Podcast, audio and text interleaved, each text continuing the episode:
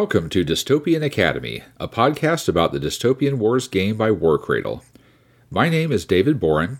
You can contact me on Facebook in the Sturginium Lounge Facebook group, which is the central place to discuss the game online.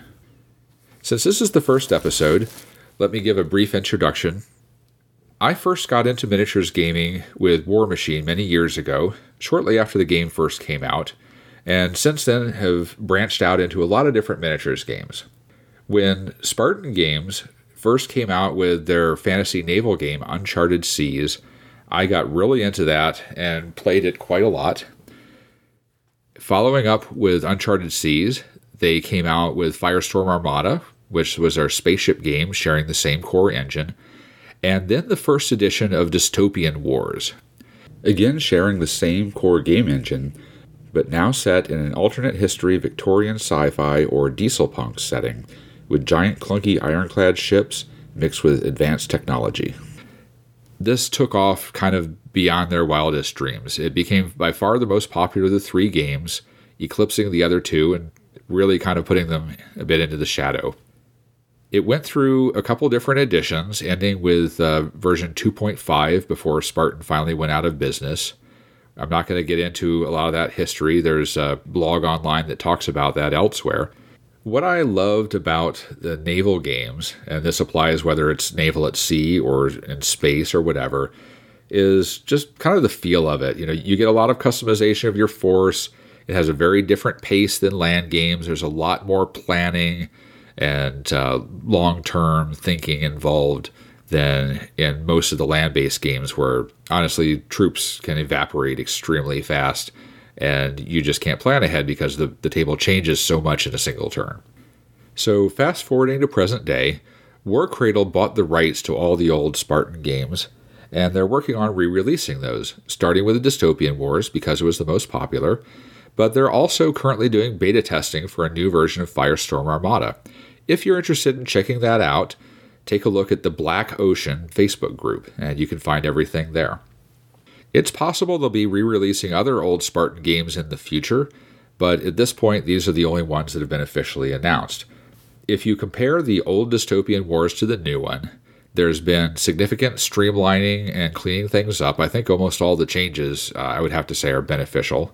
One thing that they did do is the old Dystopian Wars was mixed land and sea, but the new game just does the naval part. There's still air units, You've still got flying things, there'll be planes and zeppelins and all that kind of deal. But the land component is gone. That will probably be split into a separate game later on. This is really kind of a good move because it was always something that sounded way better on paper than it worked out in reality.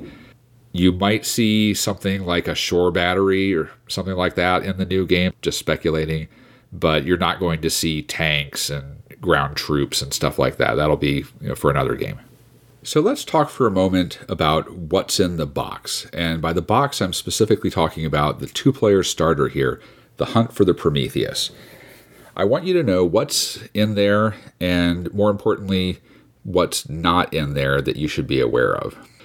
So you get pretty much a good deal out of this. You've got two entire fleets of ships for the Commonwealth and the Enlight. You've got all the custom dice, you've got all the tokens, you've got your rule book, you've got a small campaign book with some special theme scenarios hunting for the Prometheus, the special ship that was stolen. And really, just about everything you need to play. The only things you need to supply for yourself are a table, maybe with some sort of a covering, a little bit of terrain, and this is sort of the important point that catches some people off guard. There are no stat cards in there. This is intended to be a living game, so what you want to do is go to dystopianwars.com, click on factions, pick your faction, and that's where you can download your stat cards and your ORBAT, which is the Order of Battle document.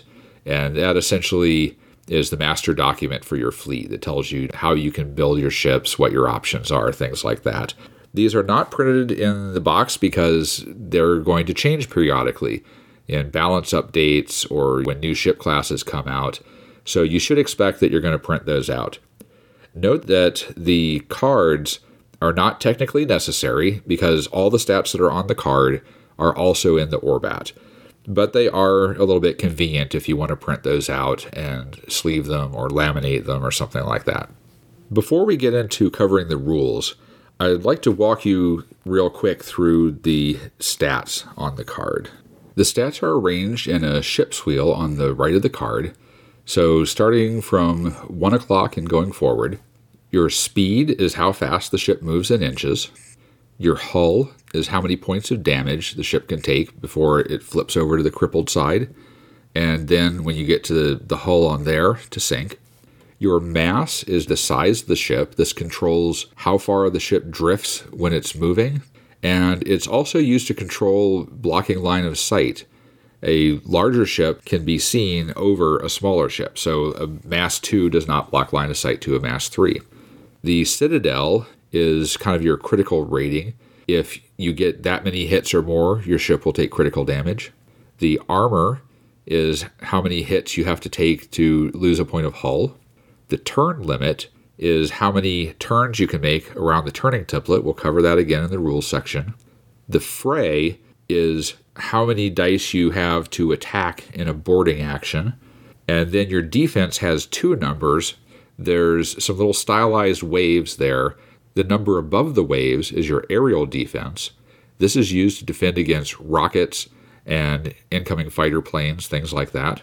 The number below the waves is your submerged defense. This is used to defend against things like torpedoes, things that attack you from under the water. So, next, I'd like to go over a brief overview of the rules, how the game works. This is not intended to be in great detail and, and cover every single minor point. More, it's just to give you an idea of how things work. It's aimed at new players, people that may or may not have played the old game, or maybe even haven't played a naval game before. So I'm hoping that by listening to this, you can get an idea of how it runs and whether it sounds like the sort of thing that would appeal to you. So, starting out, each player is going to construct their force according to the ORBAT or Order of Battle document for your faction. This is basically the master document for each faction, and you can always download the latest version from dystopianwars.com. Click on Factions, the faction you want, and there will be a link there that you can get your Orbat. This tells you for all your ships uh, how many points they cost, what customization options there are, and all that sort of information. Your fleet is built out of building blocks called battle fleets, where a battle fleet is a single flagship that's a large size ship, such as a battleship, dreadnought, fleet carrier, something like that, and generally between 0 to 4 supporting units of ships.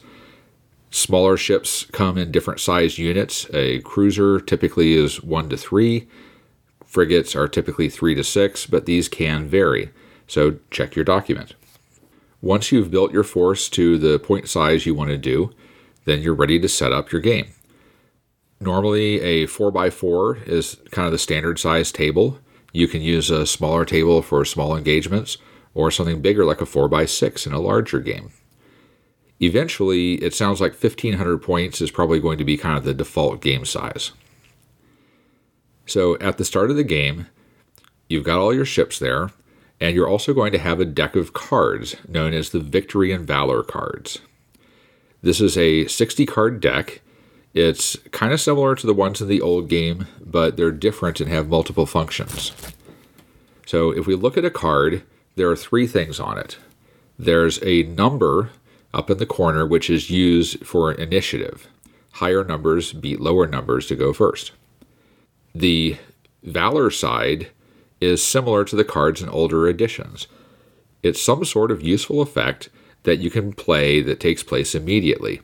So, for example, you may play a card that lets your ships move faster, or shoot better, repair damage, or fix a critical effect things like that. There's even cards in there that let you take another activation and do two units of ships back to back. The victory side is kind of two parts. It gives you a condition that you have to achieve, and then a victory point bonus if you manage to achieve that goal. So, an example there might say something like destroy an enemy unit in a shooting attack and get one victory point. So, the intention is you take your activation, You shoot or do whatever it says. And if you achieve that goal, you can then play the card to get the VP bonus. The other sources of victory points in the game are from sinking enemy units in general, scenario goals, which will vary according to the scenario that you're playing. There are six in the core set, and probably more will come out later, or people may make their own homebrew scenarios. There's also a booklet with some custom scenarios, uh, sort of a, a storyline for the recovery of the Prometheus that the set's themed around. And finally, there's a bonus if you sink the entire enemy fleet. You get an extra five victory points for that. Games are usually five turns, although this may vary by scenario. And at the end of that time, or when one side's been completely sunk, then you'll go and tally up the points, see who's won. So, getting back to the game, at the start, you've got your ships in your deck, deck shuffled up. You flip over the first card of your deck to see who starts deploying first. The higher value has the initiative. And this is done in an alternating unit fashion. So I'll place a unit of ships, you place a unit of ships, and back and forth until they've all been deployed on the table. This scenario will specify what your deployment zones look like. Don't forget that uh, you're going to want a little bit of terrain here. Usually, a, a blue cloth or mat does pretty well. And anything that you would use as a hill in a typical 28 millimeter game will probably work well as an island. You're going to need some of these on the table so that your ships have a little bit more ability to maneuver around they can hide out of line of sight or plan to go around a piece of terrain in order to flank the opponent, something like that. Uh, I do not recommend playing with just an empty table. It's going to take a lot of the strategy out of the game with the maneuvering. And maneuvering is extremely important in naval games. Once you've deployed, you're ready to start the first turn. At the beginning of the turn, there's an initiative phase. For the first turn, whoever had initiative in deployment will have initiative for the first turn as well. But in future turns, you will do this by bidding your Victory and Valor cards. So you have a hand of these cards, usually about five or so. It depends on the number of points in the engagement. You'll always have the same size hand. You don't lose them as your ships get destroyed, as you did in the older game. Each player will bid a card face down, reveal them, and the higher number gets initiative. You do have the option to not bid a card. If you do this, your opponent is allowed to change their card out or decide not to bid either. You might do this if you just don't care who goes first, or if you feel that all your cards are really valuable and, and you really, really need them. Whoever gets the initiative can either go first or they can hold their nerve, which means that they let your their opponent go first and they get to draw a bonus card from their deck. So this is a nice option if it's unimportant who goes first. Next, you take turns activating your units in an alternating unit fashion. So if I'm going first, I'll pick one unit that hasn't activated yet this turn. First, they can do any special operations, launch SRS tokens, which is like planes off of a carrier or whales if you're the Enlightened.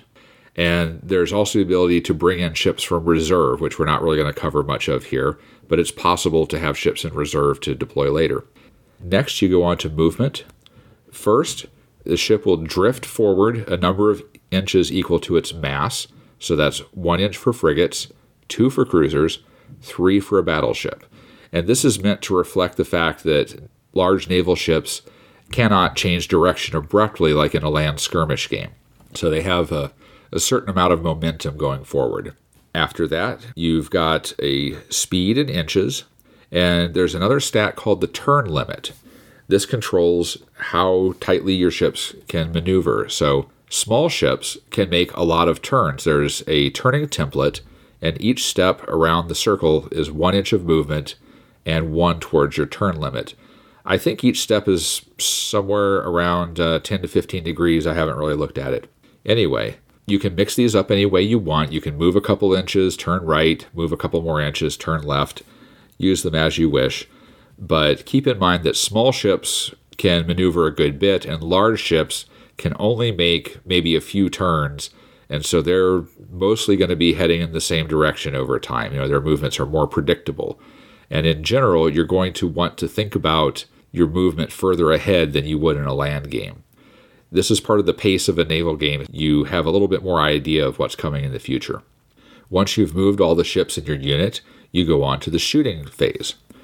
You have to declare all of your targets before firing your weapons. However, there is a provision that if your declared target is destroyed, you can retarget those attacks to another enemy ship within five inches. And this is mainly a streamlining. So if you didn't have that, you would have to think a lot about how many shots do I think it will take to sink this ship because you don't want to waste extra shots, you know, firing more shots at a target that's no longer there. This way, it lets you declare all the shots against one ship in an enemy unit, and then when he dies, you move on to the next one and the next one. You don't have to do it that way. If your goal is mainly to cripple ships and not sink them, you may still decide to distribute them out kind of in a more manual fashion. And you can take your shots in whatever order you want. The way the combat occurs, each weapon has a firing arc of which directions it can shoot. These are 90 degrees each. There's a front arc, a back arc, left and right. In naval terminology, these are called fore, aft, port, and starboard. You won't have to worry too much about remembering those, but uh, port is left, starboard is right. Usually, weapons are kind of mirrored equally left and right, but in case you need to remember the difference, Port is left because port has four letters and left has four letters. Now, weapons also have different range bands. From 0 to 10 inches is point blank, from 10 to 20 is closing, and from 20 to 30 is long. A few weapons have a special trait that lets them fire out to 40, but that's just on a few. Now, if you look at your stat card, I'm going to use, for example, here a heavy gun battery if it is at closing range, the 10 to 20, it says 10 parentheses 5. That means I get 10 attack dice if I am leading with this weapon or firing it by itself, and I get 5 attack dice if I am linking it in with another weapon.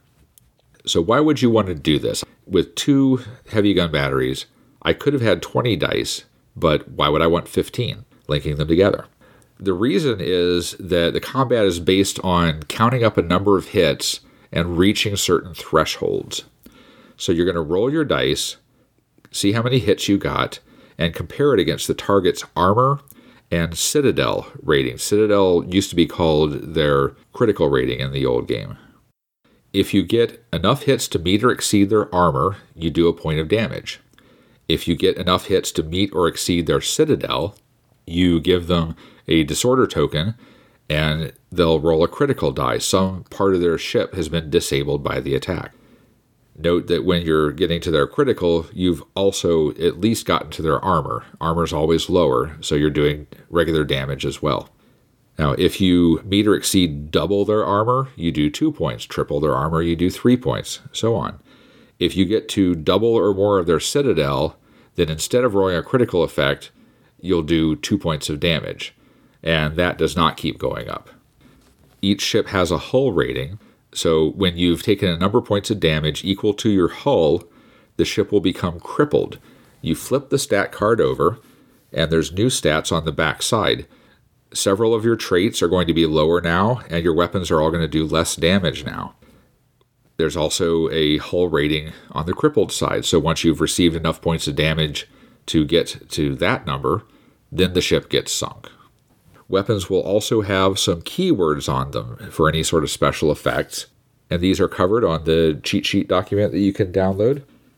The keywords also matter for linking weapons. You can only link weapons together if they have identical keywords. So I can link a heavy gun battery with a gun battery because they both have the same keywords. They're both the same basic type of weapon. But I can't link them together with a torpedo. That's a different kind of weapon. It doesn't have the same traits. It's also a little bit of a comparison point between ships. Ships that have several of the similar type weapons have a greater flexibility in linking fire than ships that have different kinds of weapons that are dissimilar. you can link weapons with your own ship, and you can also link weapons with other ships in your unit. So you've chosen your target, you've checked the range, you're in firing arc, you go ahead and shoot. This game uses custom six sided dice that have a blank side, a block, a double block, a hit, a double hit, and an exploding hit. The blocks are used for repairs and defensive things that we'll talk about later. So the exploding hit counts as two hits, just like the double, but then you also get another attack die. So you get to roll that. If it's an exploding hit again, then you keep going until you run out of exploding hits. This is the same mechanic that the old games were based on from Spartan. So what this does is it means that even a small attack does have a small chance of doing damage against bigger ships. It kind of takes the place of a critical hit mechanic in some other games, you know, where you roll a natural 20 or whatever and you manage, you know, to do extra damage or special effects.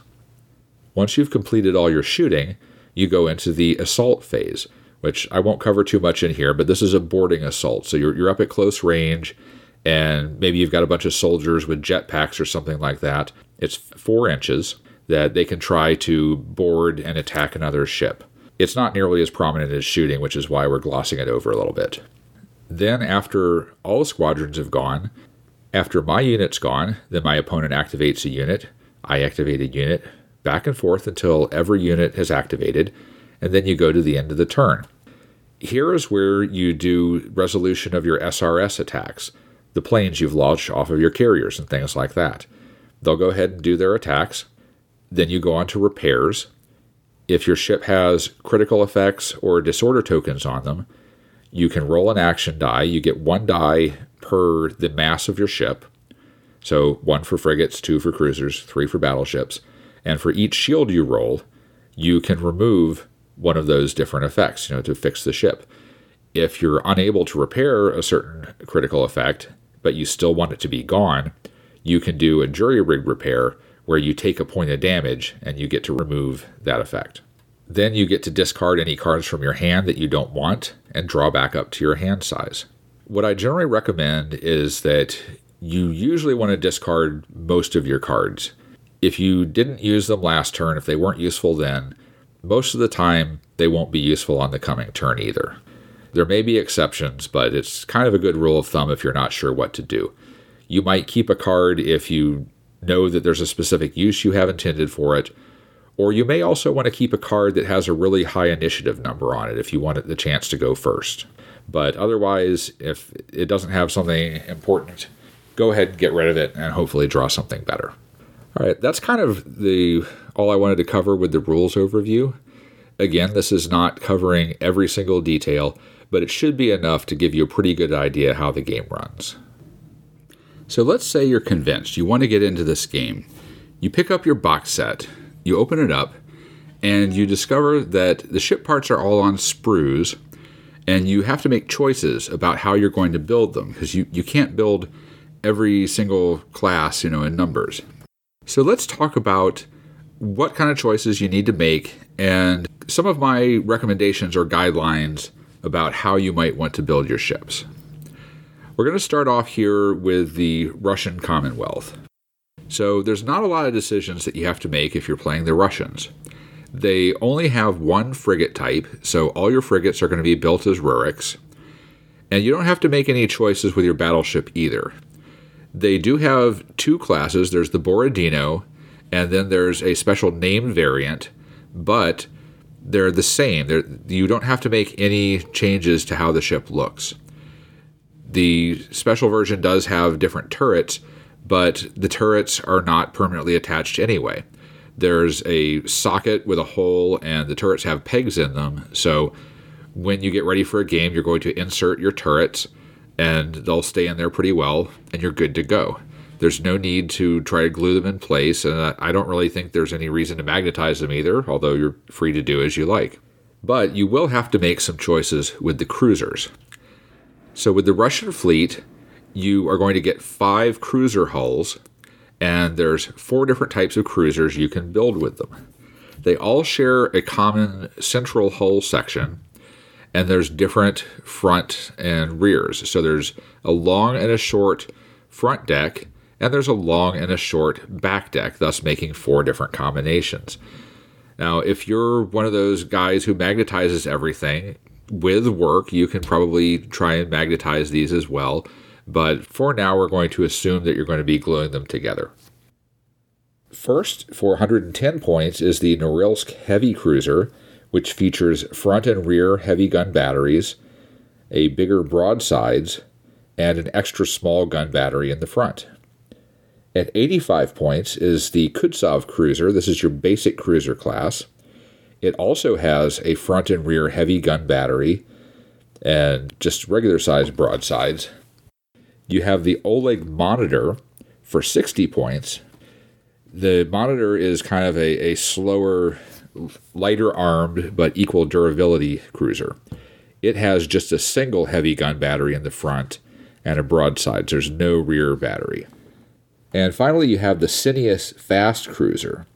This is 85 points, the same as the Kutuzov, and it has a heavy gun battery, a regular gun battery, and a regular broadsides. What distinguishes the Cineas is it's one inch faster than the standard Kutuzov cruiser, and it also has the Vanguard special rule, which means that at the beginning of the game, after both sides are deployed but before the first turn, it can make a free move of up to five inches. So this will let it kind of get into a good position or start heading for a scoring zone. Because the mechanics of combat allow you to link weapons together, it's generally beneficial to have squadrons with multiple ships in them rather than you know, a lot of singles. It's not the end of the world if you have some singles in there, it's useful to have some options for linking because you don't know what's going to happen in the game, what kind of targets may present themselves, and you may also need to compensate for the way your weapons become weaker once the ship is crippled. Now, when I built my set, I did one Norilsk heavy cruiser, two Kutuzovs, and two Olegs. I'm not a big fan at this time of the Cineas. You're getting a substantial reduction in firepower compared to the Kutuzov at the same point level, and it's only one inch faster. And for me, that's kind of the clincher. If, if I'm going to be paying the same points for less weapons, I feel like I'm not quite getting my value out of the extra speed at this point. Now, what I do want to say is that this is very early in the game, and as there's more ships and the size of games and the skill level increases, the extra speed may turn out to be of more benefit. Plus, the free Vanguard move is something you don't want to overlook. But those are going to mainly be useful for objective scoring. And in the beginning, when we're all mainly playing, you know, smaller, simpler games, maybe not even running scenarios yet because we're still getting used to the mechanics, that may not be as great a value as having an, extra gun. So that's why I didn't end up building any Cineas with my initial set. I am planning on picking up some more Russian cruiser hulls later to beef up my force, as that's one of the factions I want to play. Anyhow, by having two Kutuzovs and two Olegs, it gives me some linking options. But you may also want to consider doing two of one class and three of another. And I don't think there's really any wrong way to do it here. You can take any of these classes to be the two and one to be the three and you're going to be fine. Kutuzovs and Norilsks can run in units of 1 to 3. The Oleg monitors can actually run in a unit of 1 to 4. The big benefit of the Olegs is that you're getting the most durability per point. They're tough little ships. They have exactly the same hull as uh, Kutuzovs and pretty much the same level of durability. They're the same armor and only one less citadel.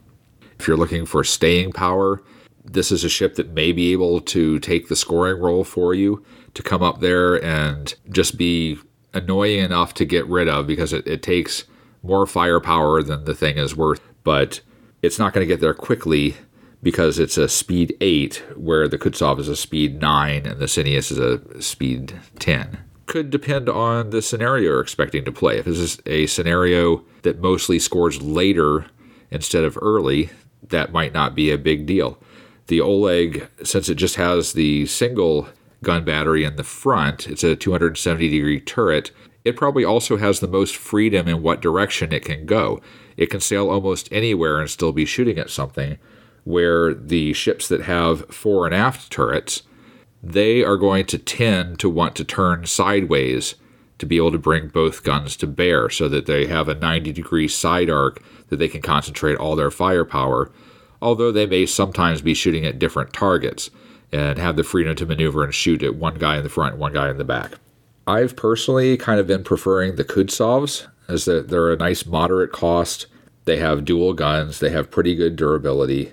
And when I add more ships, I think the next thing I'm going to do is build one more Norilsk and one more Kutuzov so that I can run some of those squads and just kind of play with some different things, you know, and decide over time how I want to build things out. Most likely, I'll keep some balance between the three classes and what I may do is hold a couple of hulls in reserve for my second box set and decide later if I want to build those as, as the Sineus or something else. One thing you should be aware of in terms of the game is that the Orbat is intended to be a living document. That's why this stuff is not in the box set. There's no printed cards or printed Orbat because to keep adding to the game and also to adjust the game balance, they will be re releasing updated versions periodically. So we might see a change where the, the Sineus suddenly looks more attractive.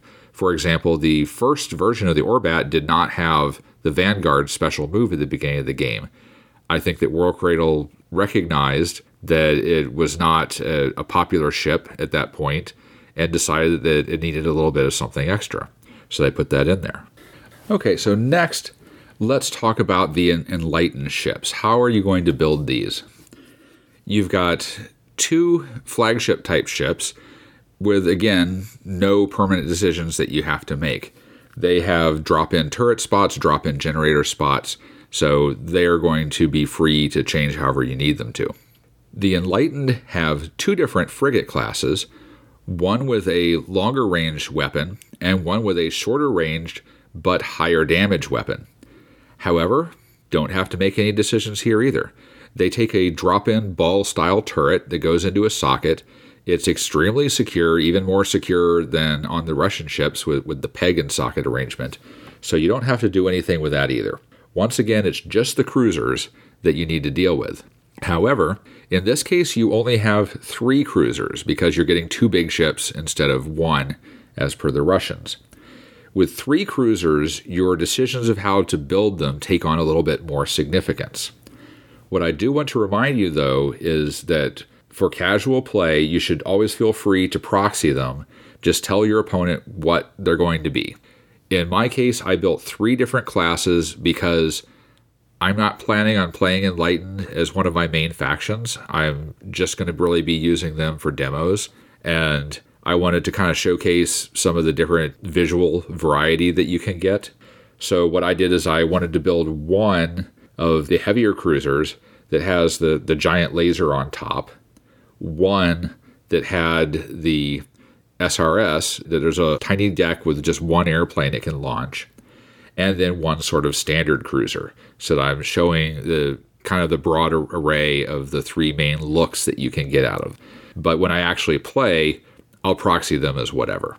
So, for the Enlightened, there are actually six different cruiser classes, but it's not as much as it looks. There's kind of pairs of sister classes for these. First up, you have the Antarctica Superiority Cruiser. This is your most expensive option at 155 points. Then you have the Copernicus Heavy Cruiser for 133, and these two classes are extremely similar. Both of them feature the heavy particle cannon that fires to the front. This is the giant eyeball laser that sits up on top, and it is really, really sweet.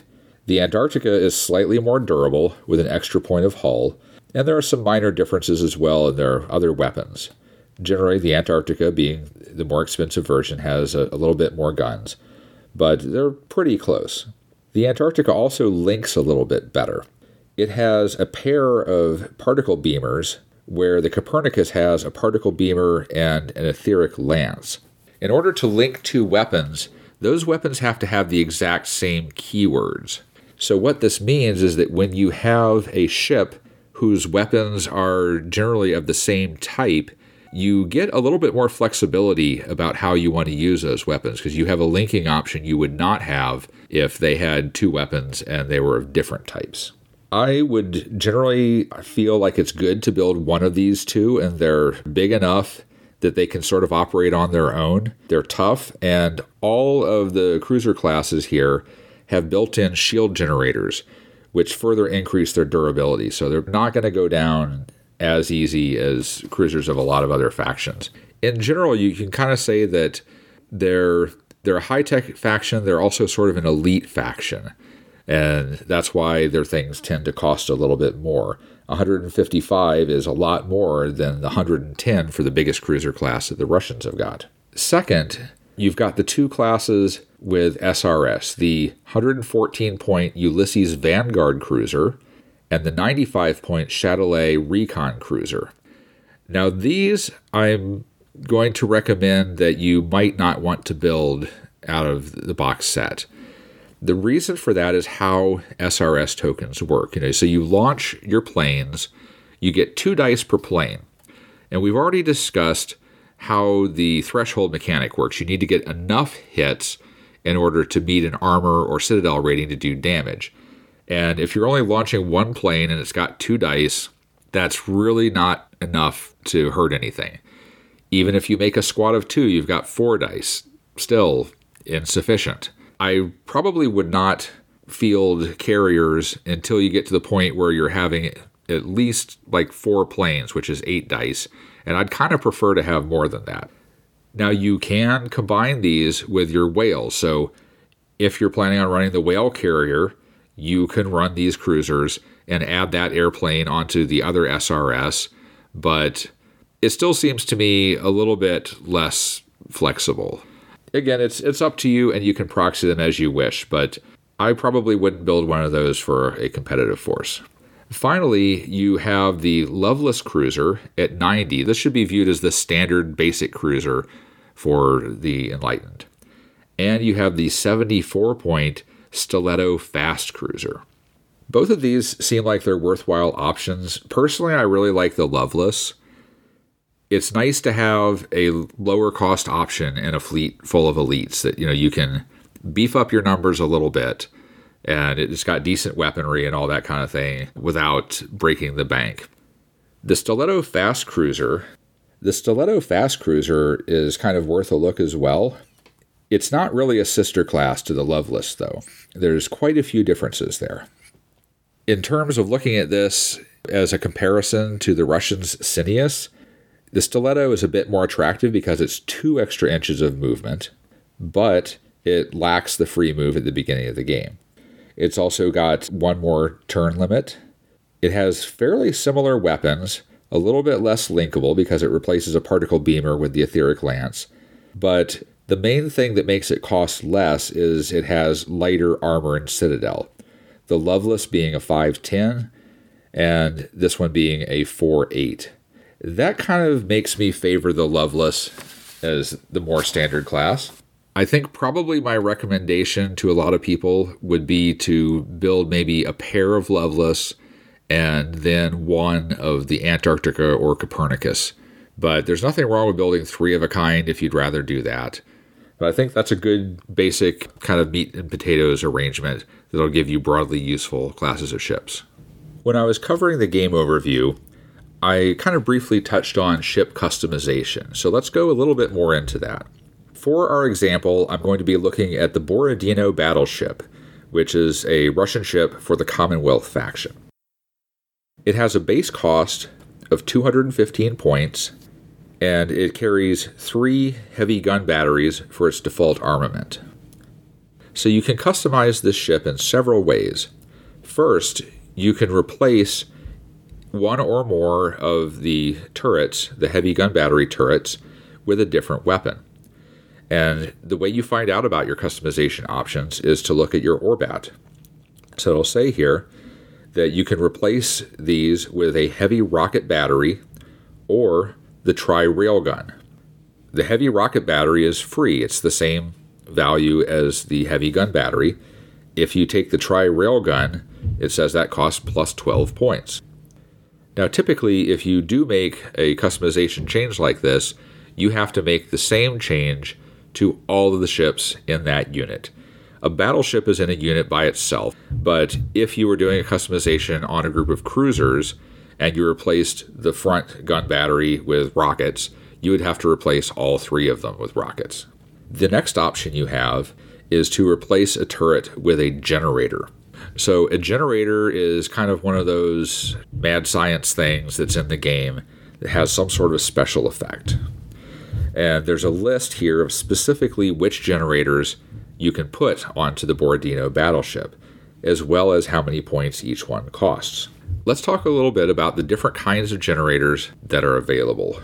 So, the Borodino, for five points, can get an atomic generator. The atomic generator gives you plus two speed and plus one citadel. For three points, you can get the Fury generator. The Fury generator also gives you plus two speed, does not affect your citadel. Instead, it gives you a bonus to boarding assaults. You can get a shield generator for five points. A shield generator means that whenever your opponent is shooting at this ship, it has to remove two dice from its attack pool, so their attacks are a little bit weaker. For five points, you can get the repulsion generator. This makes your ship levitate, basically. You can go over terrain, you can even sit on terrain at the end of your movement. The downside is that if the generator ever gets destroyed or disabled, your ship will fall and instantly die. So be careful about that. But uh, it, it will give you a hover ship.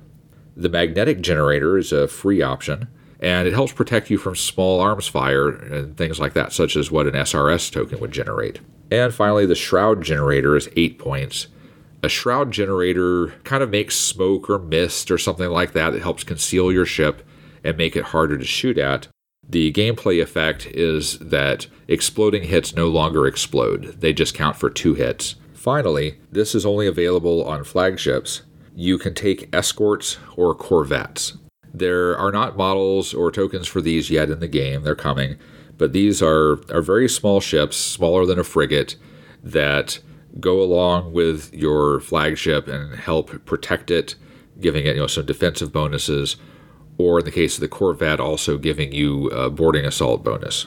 Now, in addition to the six generator types we talked about there, there are some special generator types which are faction specific or possibly nation specific. You know, we, we don't know yet. We got to see when more nations come out.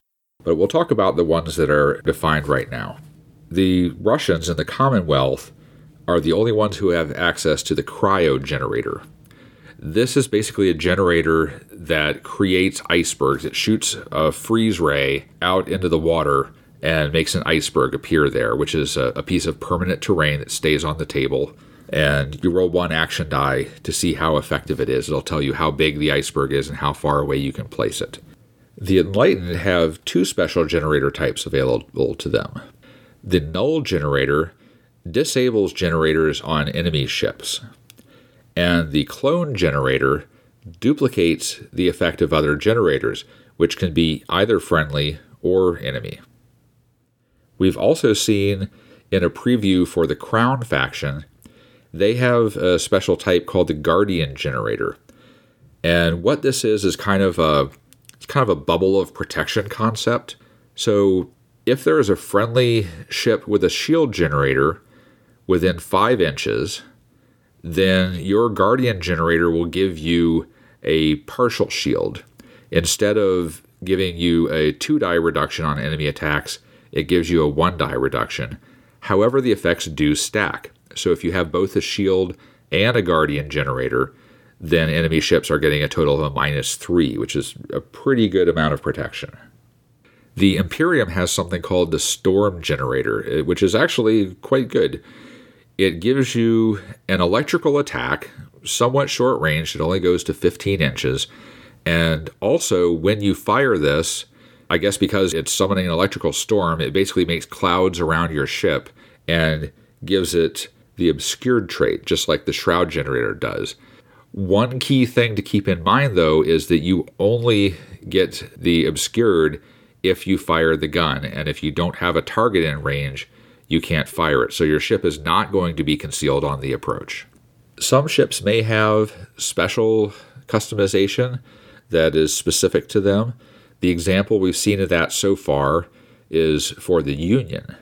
They have the option to take what's called the Akron Observation Rotor.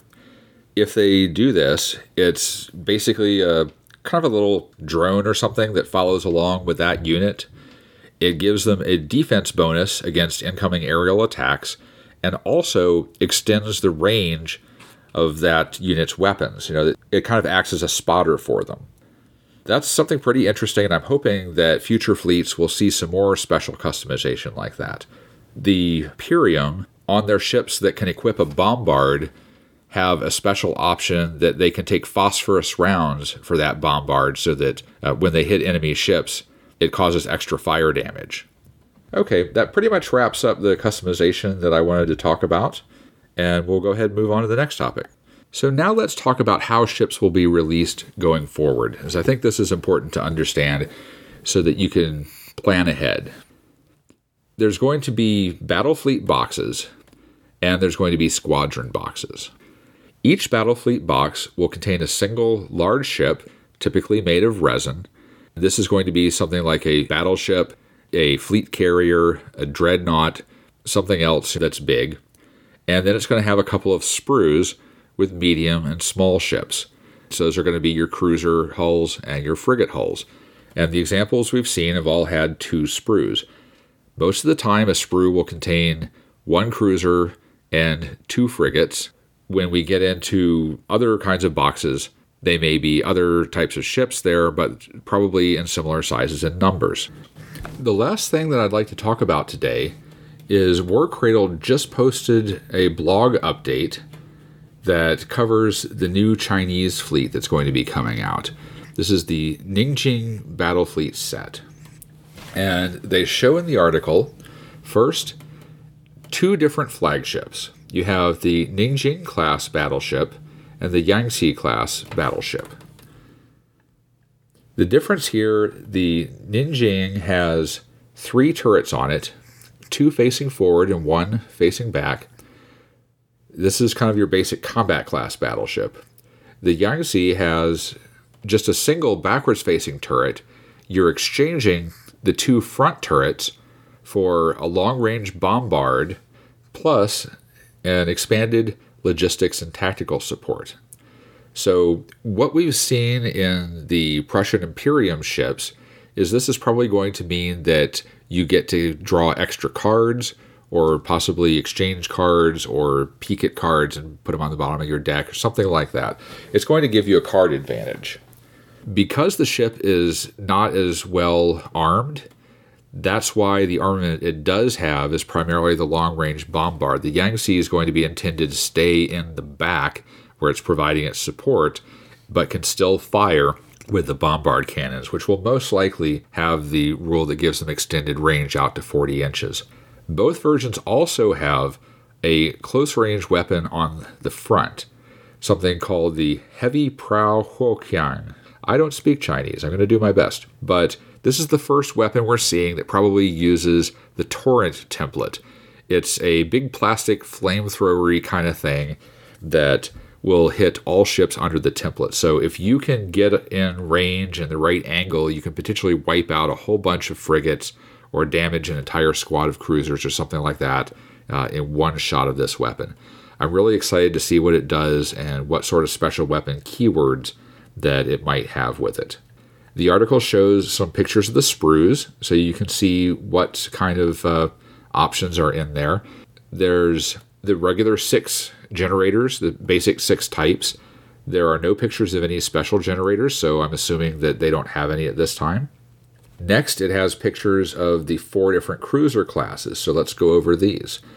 There's the Jiang class, which is the standard cruiser, the Meru heavy cruiser, the Tao light cruiser, and the Wusong monitor. So they are kind of like the Russians, a fore and aft turret fleet. You'll see that the, the Jiang has a front turret and a back turret. It also has a front weapon that looks like a smaller version of the flamethrower thing that's on the big ships. I'm not going to expect a torrent template on a ship of this size, though. It's probably just a, a single shot weapon. We see a little bit of broadsides here, and while they do have some small paddle wheels on the side, I don't know if it's enough that they're going to get the kind of uh, paddle wheel special rule that, that the Union has. I know we haven't talked about Union yet. We're going to cover them in the next episode. Now, the heavy cruiser, the Meru class, it's a, a longer ship, still has the front and back turrets, still has the front gun, but it adds what looks like a rocket in the front, to probably a 270 degree firing rocket because there's a shroud covering the back side of the rocket turret. I think we're going to see that the Chinese put a lot of emphasis on their rockets. Looking at the Dow class light cruiser, it has the same long front as the Meru, but it has a short back, so there's no rear turret anymore. It's got the front turret, the rockets, and the front gun. And I think this is going to be a fairly popular class anything that puts the guns forward instead of back is a little bit easier for people to drive around the table. So you'll probably see a lot of those around. And then finally, the Wusong class monitor. So if we're using the Russian monitor as an example, it's probably going to be slower than the other ships. It's got the front turret and the front firing gun, but without the rockets and without the back gun. Still, it's probably going to be a budget option. It'll be the least points of any of these, and so that brings some benefit. Finally, down at the bottom, we see the Shanghai class frigate. Now, this is interesting because most frigates have their light broadsides, and this one looks like it does as well, plus some sort of front turret. But all the other frigates we've seen for the other factions have been standard front turrets, regular kind of weapons. And this ship is using rockets for its weapon. So that's pretty interesting. And I'm wondering what effects there may be on this rocket that are going to make it attractive. Uh, we'll have to wait until the mini Orbat comes out for them. And then the bottom of the blog kind of has a teaser down here where it shows the Tianlong Draconic Colossus. It is a giant flying robo dragon with jetpacks that help it fly and some sort of giant gun in its mouth. Actually, it looks like there's a choice. It shows a standard head with a pretty wide barreled weapon, and then an alternate head with a longer but more narrow barreled weapon. There's also an alternate tail, so it may have some sort of rear weapon that it, it can change out with two different options as well. It looks pretty cool. It's probably going to be really big and imposing on the table, but we, we already know the intention is they want to get the basic naval classes out first before putting out some of the more weird science things. And we may even see some flying options like like bombers and stuff like that before we get into special models. But they just posted this up and I wanted to get it in the episode so you can take a look at this. So if, if you want to read this as well as their earlier blogs, go to blog.warcradle.com and from there you can click on the different ones. This is uh, diary number 40 that we're looking at, which covers the Chinese. So I think that's all for today. In the next episode of Dystopian Academy, we'll be talking about the Imperium ships, talk about faction playstyles, more news as it comes out, and start discussing more about basic strategy. If you're ever in the Atlanta area, come and join us at Gigabytes Gaming Cafe in Marietta, Georgia. We meet there on Thursday nights. You can also join our Facebook group, North Georgia Dystopian Wars, to keep informed about any events we may run in the future. Thank you, and I hope to see you again for the next episode of Dystopian Academy.